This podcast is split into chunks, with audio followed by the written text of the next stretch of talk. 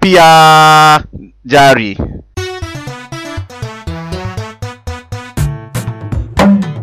lafiya a riritawa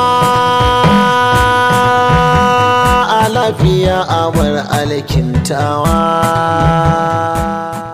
Tare da sallama mai sauraro barkanmu da haka sannunmu da sake saduwa da ko a cikin shirin na lafiya jari. Shirin ne wadda gidan rediyon jihar Taraba TSBS na kawo muku a daidai wannan lokacin.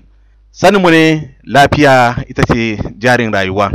To dangane da haka ne za mu kawo muku shiri game da ba da tazara tsakanin haihuwa ko kuma mu ce kai da iyali. A cikin shirin dai za ku ji hirakin da na yi da mutane musamman mata da kuma magidanta game da kai da iyali a nan cikin garin Jalingo da kuma Karakuma a Radukula. Waɗannan suna abubuwan da za su zo muku a cikin shirin lafiya jari na wannan mako.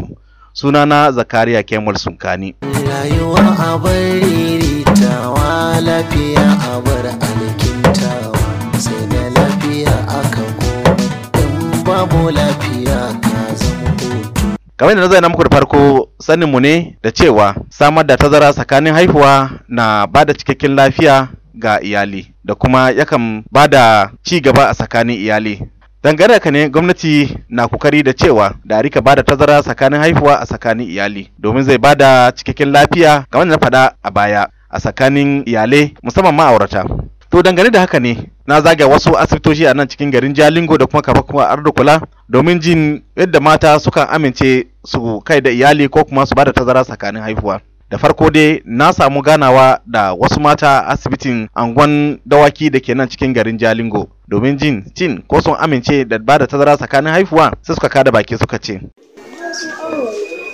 zuwa awo na ne ciki awon ciki to a kisa a wani abu da maganan awo ana zuwa wata awon ciki na yara da sauransu an ke kin zo awon ciki kenan kina labari cewa ana bada tazara tsakanin haifuwa na mata a zuwa haife yaro ɗaya huta kafin na sake ɗaukar ciki kina labari eh ina da shi don haka yanzu haka ma in har na na yi wannan ma ina da niyan yi ok yaran ki guda nawa ne uku ne yanzu na hudun ne wannan kina da ki yi wani in Allah ya sa warki sauka lafiya zaki sake wani a'a ina son daina dan huta ne to huta na shekaru nawa kenan har da irin ko biyar hakan nan to kaga ka dan huta ki haifi guda uku sai ki dan huta kafin ki sake ɗaukar wani hudu kenan in na haifi wannan na na hudu hudu kenan eh amma kina da niyan haifa wani na biyar kenan kin huta in na hutan bayan Allah ya kawo Eh, in Allah ya kawo kan to ina so amma dai hutun kan nake so yanzu kan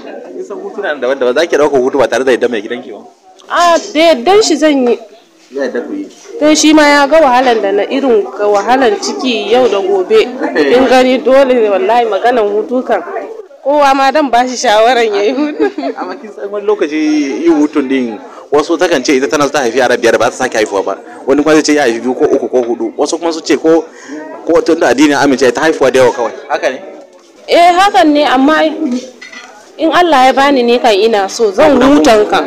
Zan kuma a Ai, goma. Eh, Banda goma kai. eh, kina samu dan dai zaki huta Eh zan huta har ga Allah. to ya yake mun gode halaba ko so zaki yabe sunanki Ta suna na Amina. sunanki Amina ya ji mun ganki nan ko zaki yabe me ya kawo kenan Ana so awo ne. awon ciki Eh. Yan labari cewa ana samun tazara tsakanin haihuwa gwamnati tana bada shawara a samu tazara tsakanin haihuwa. Yana eh, da sani. Yana da sanin yaran ki nawa? Yara na na uku kenan wannan.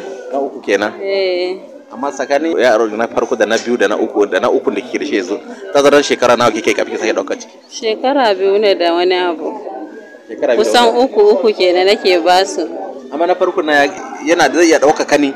Wai, zai na biyu ma zai iya. Haka. Eh, Na farko kusan shekara goma, Na farko shekara goma. Eh. Na biyu kuma shekara nawa? shekara biyar. Ok. Tsakanin su wata shekara biyar ke bari kenan. Mm, To wanda kike da shi yanzu kuma kamar shekara nawa? Shekara hudu ne yake Shekara da shi. hudu. Eh. Amma dama kin kudura danki in Allah ya barki kina raye zaki samu yara nawa a rayuwanki tunani. To ina son samu ko irin biyar nan. mai gidan ya yadda kenan ko Zai yadda mana. to amma shi mai gidan ki zai iya- shi ya yadda ku rinka ba da tazara tsakanin haifuwa Eh, ya yadda don mu huta. kun zo tare ne ko ya ya ce miki kawai ki je duk abin da kin yi daidai ne Yashe in je duk abin da yake ciki tun faɗa mace.